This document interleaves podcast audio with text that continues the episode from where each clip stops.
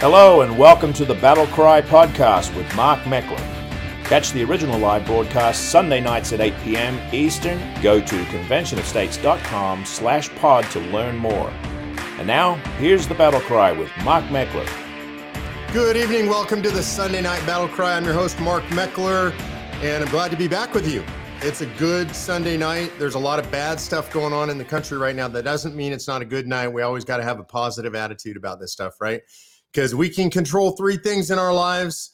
We can control who we trust, what we do, and what our attitude is about what happens. That's pretty much it. You can kind of put everything in that category. So I always, even when I'm frustrated, even when I'm angry, even when I'm upset about what's going on in the country, I try to have a good attitude. Not always possible. Sometimes I blow it, but I try to. One of the reasons that I can almost always have a good attitude is because I may be biased, but I think I have the best wife in the world. This weekend we set uh, we celebrated our 28th wedding anniversary. Kind of cool. The only time it will be 28 years on the 28th. August 28th was 28 years for Patty and I. So that was yesterday. We had a fantastic day. Uh, we went out uh, pedal kayaking on Lake Travis. If you never had a chance to do that, it's kind of fun way to kayak. You can really cover some ground. So we went out there, got some sun. It was a beautiful morning. Even though we had thunderstorms in the afternoon, we were out there from like 11 to 1 and it was spectacular. So that was awesome. Spending the day with my wife is always awesome. So we did that. We spent the morning together doing that. And then we went out to a little bit of lunch and then came home. And uh, believe it or not, we went, wait for it, Great Dane hunting. not as in hunting Great Danes, but as in looking for a new puppy.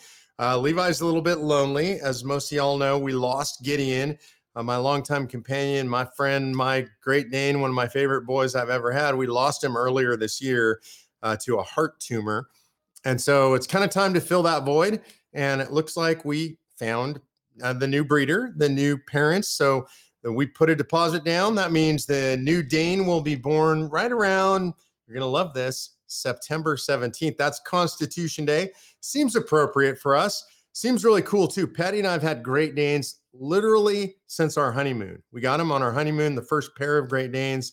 And so we've had them consistently throughout our lives together. And so to get them or to, to pick one out, to put a deposit down on our anniversary seemed appropriate. To have a dog that's going to be born right around Constitution Day seemed appropriate. And we'll be able to bring the puppy home right around Thanksgiving. So that's pretty cool too. So another thing to give thanks for, along with everything else we've got to give thanks for. So to my beautiful wife, I say, you are the best thing ever to happen to me, honey. It was a great day on Saturday. I did also on Friday night get a chance to go. I was in Nashville. I was hanging out with our passed states team in Nashville. They had a summit of all the passed states. They get together, the leadership gets together, they plan for the coming year, they trade best practices, they socialize. So I had a chance to hang out with those folks. It was a wonderful evening. Thursday, I was in Louisville, Kentucky for an interim hearing, a joint House and Senate hearing in the Kentucky legislature. It actually took place at the Kentucky State Fair, which was kind of cool to go there to see that facility in Louisville and to hang out with a lot of Patriots. You might have seen some of the pictures posts. There were a lot of people there. Pretty cool. Thursday afternoon, it was like 95, 100 degrees outside, and everybody showed up for this hearing. Everybody in COS t shirts. The legislators themselves were taking pictures of the COS folks in the audience because we were the whole audience. So, to my friends and my family there in Kentucky, love you guys. You're doing a great job. To everybody who came from Nashville from the 15 passed states, love you guys. Very inspiring. And to my wife, of course, love you. So, it's been a good week for me. I love to be out with the grassroots. Anytime I can do that, it kind of lifts my spirits no matter what's going on in the country. And we got to ask ourselves at this point what the hell is going on in the country? Don't trust Washington, D.C on anything ever under any circumstances. And by that, I mean, by the way, both parties. Something just came out that really disturbed me. And we've got the officer who was involved in the shooting of Ashley Babbitt has now come out. He's essentially named himself. He did a softball television interview. And when you look at what happened and what he says about what happened, it's horrifying. Like I withheld judgment until I heard more because I got to say honestly, Ashley Babbitt shouldn't have been in there. She shouldn't have been climbing through a broken window. She shouldn't have been rushing the the chambers, the house chambers. All of that stuff is bad. She was engaged in criminal activity, and that's not cool. right? And she should have been prosecuted for the criminal activity. And the question that we've all been asking ourselves up until now, I withhold judgment until I have enough facts to make a judgment is did she deserve to die that day? And I think based on the officer's own statements, the answer is no.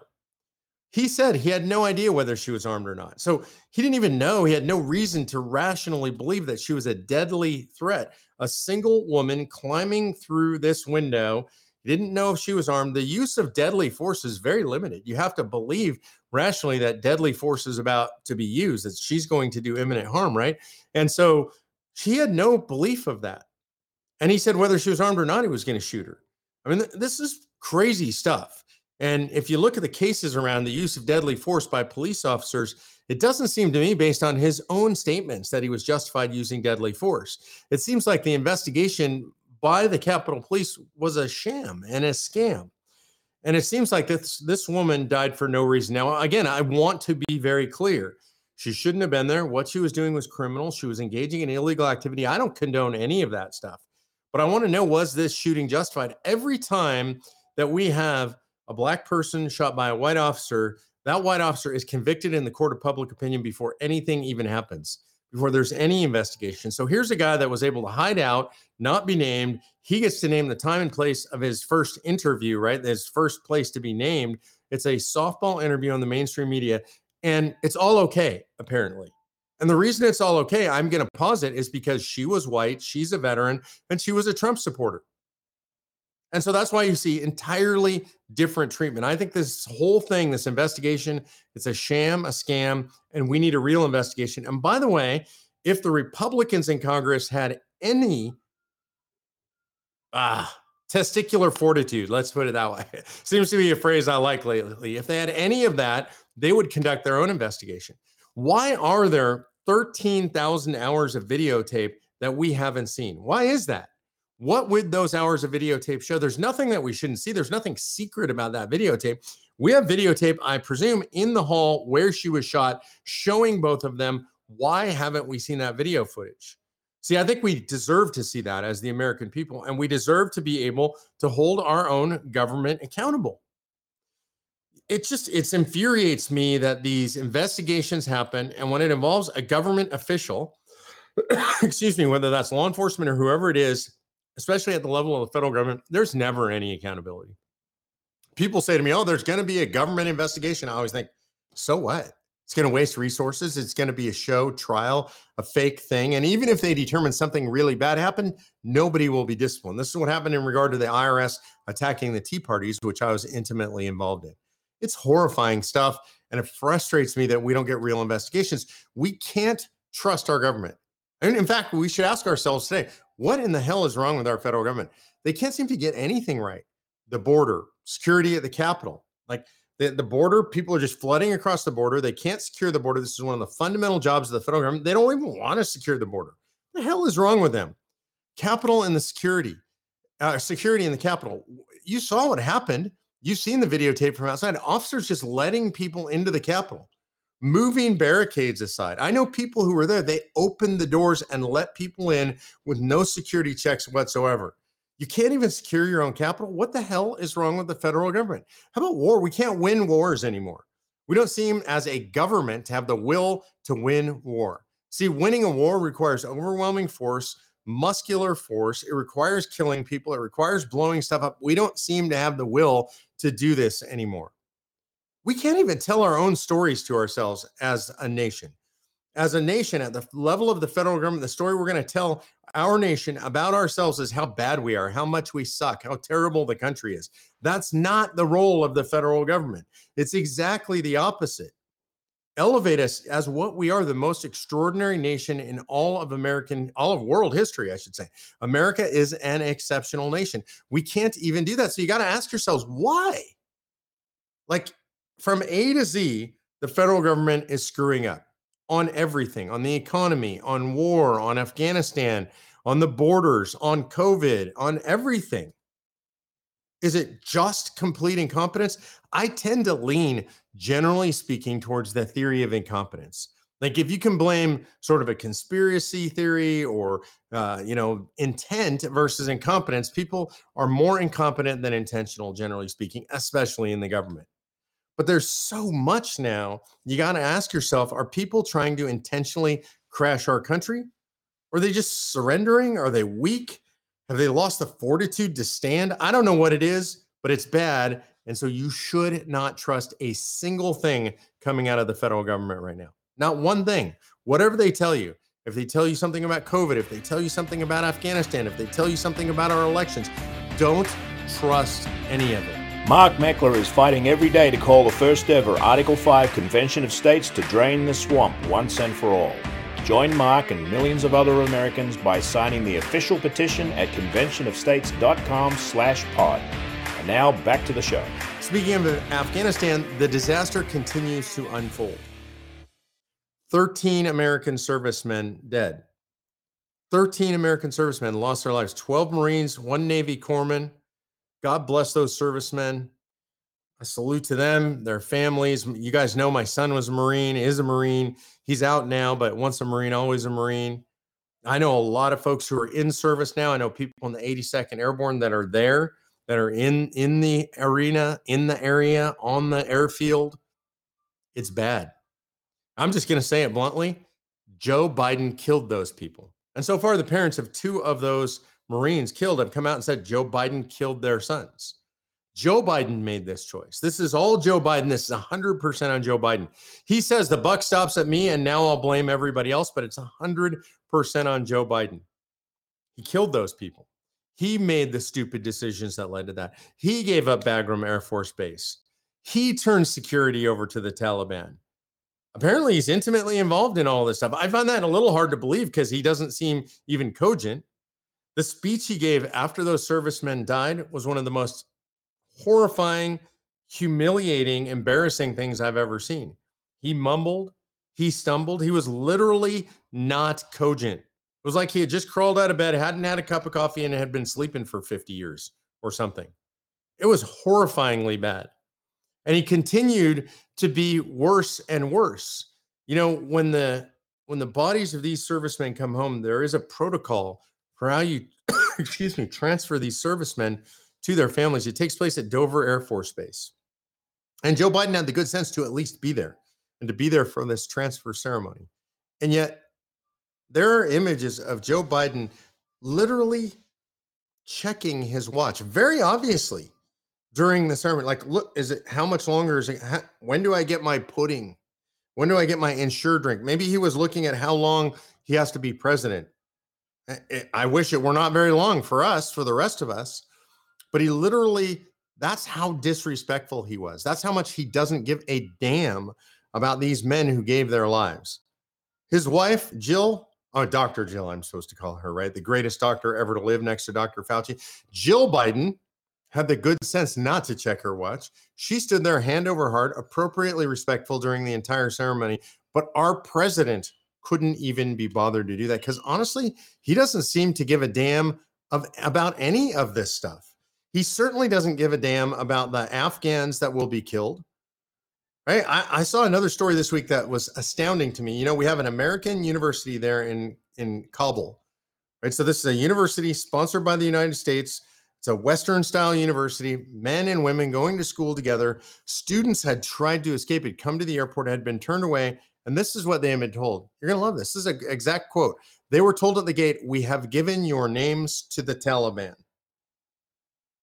Is that some way supposed to make them feel better? Can you imagine?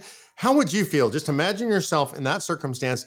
You are afraid of being killed by the Taliban.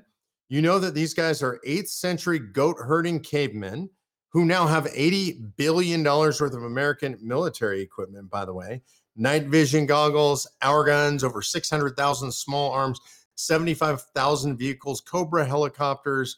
They've got it all, all the ammunition they could ever need. And then you hear from the American government, we have given them your name. We've given your name to the Taliban. How would you feel? I heard somebody on Fox News this week talking to somebody who was trying to get him out. They had a live telephone conversation, and the guy said, I know I'm dead. I know I'm not going to get out. He'd been aiding the Americans for something like 17 years. He said, I know I'm going to die. He had been turned away at the airport. He actually got inside the airport and they've sent him back outside the gate. He had American servicemen vouching for him and they sent him outside the gate. And he likely will die because of Joe Biden. Because of Joe Biden.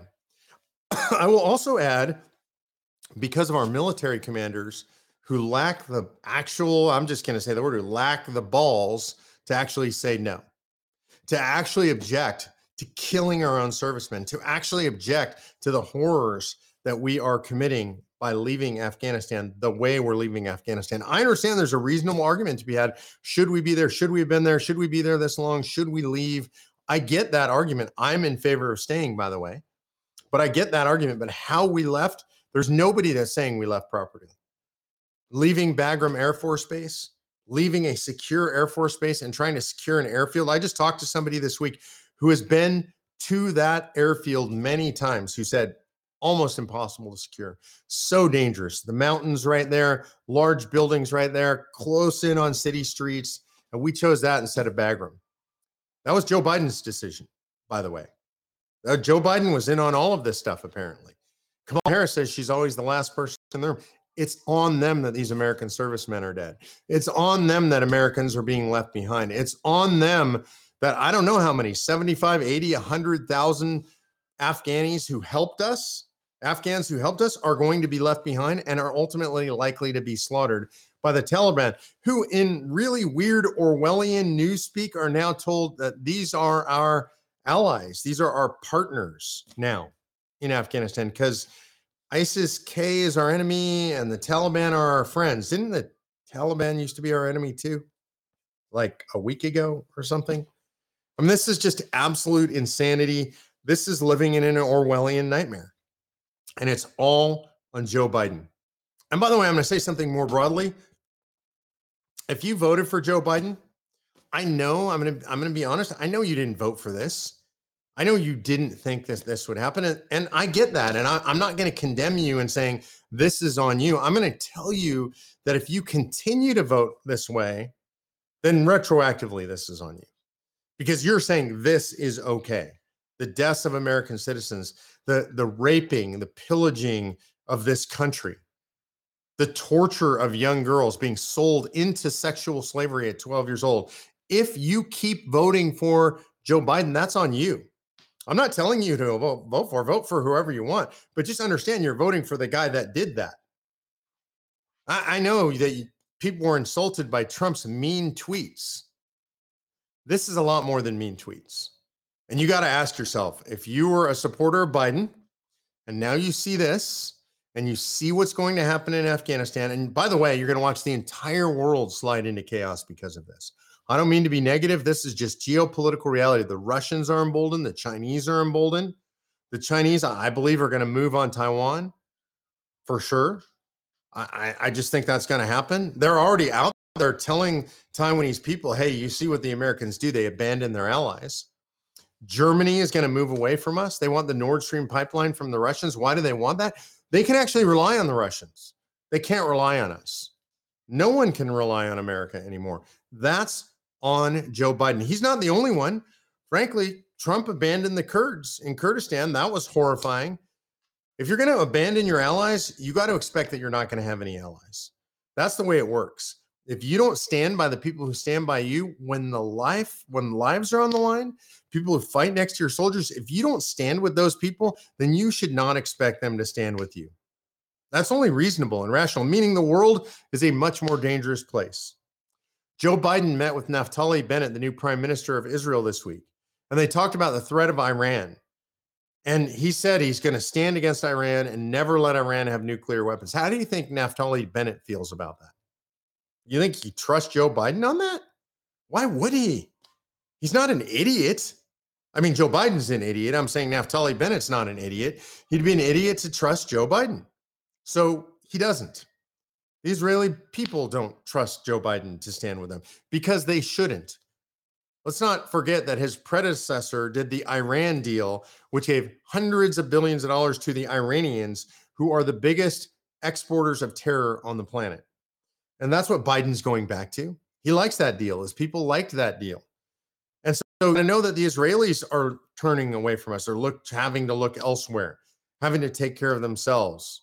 You, you got to know that all these groups, all these countries that entered into the Abraham Accords that made peace with Israel are looking at America and saying, well, America's not anymore. That's for sure.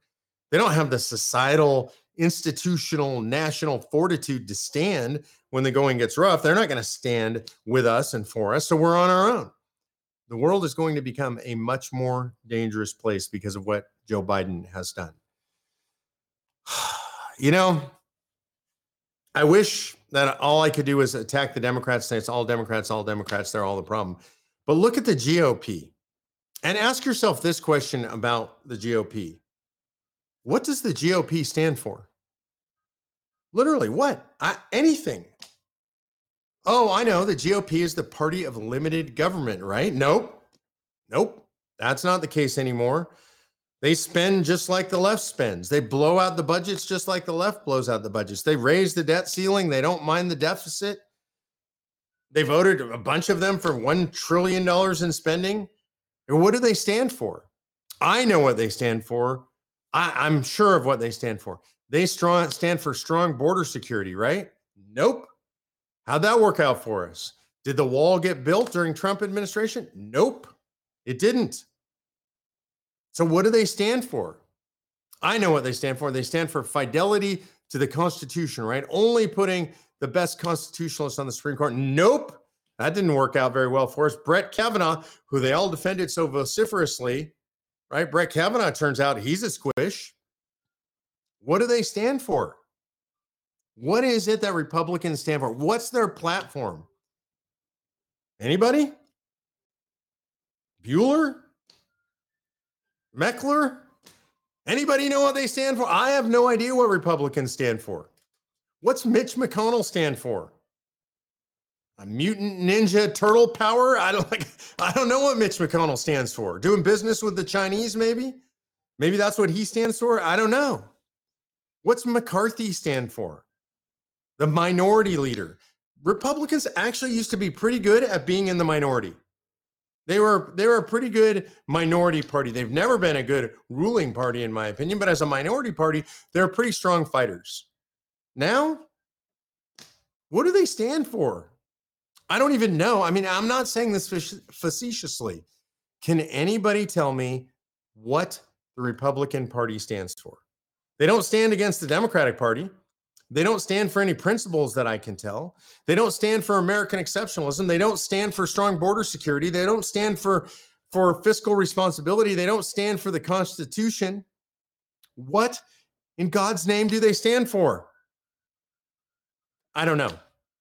It's more like now we got the uniparty, right? And the uniparty, the Republicrats or the Democans or whatever you want to call them, they're all left of center. Some are way far left and some are closer to the middle. Those are what we call Republicans today. But the party as a whole, it doesn't stand for jack now. And they better get their backsides together. They have a historic opportunity in 2022. But if they don't start standing for something, look, I'll give you a perfect example. Why are they approving Biden's nominees for anything? In the Senate, they could just completely shut that down, and they should. The Democrats were completely obstructionist during the Trump administration. And now the Democrats are putting up the most radical nominees in American history. Dr. Rachel Levine, him, he, the man, the ugly, hideous man dressed as a woman who's now Assistant Secretary of Health and Human Services, who believes in chemical castration of children, was voted on and approved by Republicans. If you can't stand against that, a man pretending to be a woman, clearly a man dressed as a woman pretending to be a woman, a man who is clearly mentally ill and believes in the chemical castration of children as the Assistant Secretary of Health and Human Services. If you can't stand against that, what in God's name can you stand against? And the answer is for the Republicans nothing, so far as I'm aware. I, I really can't tell what they would stand against. And they better get it together. And you better remember Never, ever, never, never, never trust Washington, D.C. on anything, ever. Not on COVID, not on war policy, not on border security, not to do a real investigation about the Ashley Babbitt shooting. Don't trust DC. Notice the shirt. Term limits now. Call a convention of states, kick them out of Washington, D.C. Because, I, mean, I think we would be better off. I forget who said it, but just pick 535 random people out of the phone book. That seems like it'd be better than the imbeciles we have in Washington, D.C. right now. All right, we're going to go to questions. Oh, one more thing. I'm getting questions about North Carolina and what's going on in North Carolina. We passed the House back in May, and the Senate were stalled out. So, what's going on in North Carolina? And my answer is I got no idea.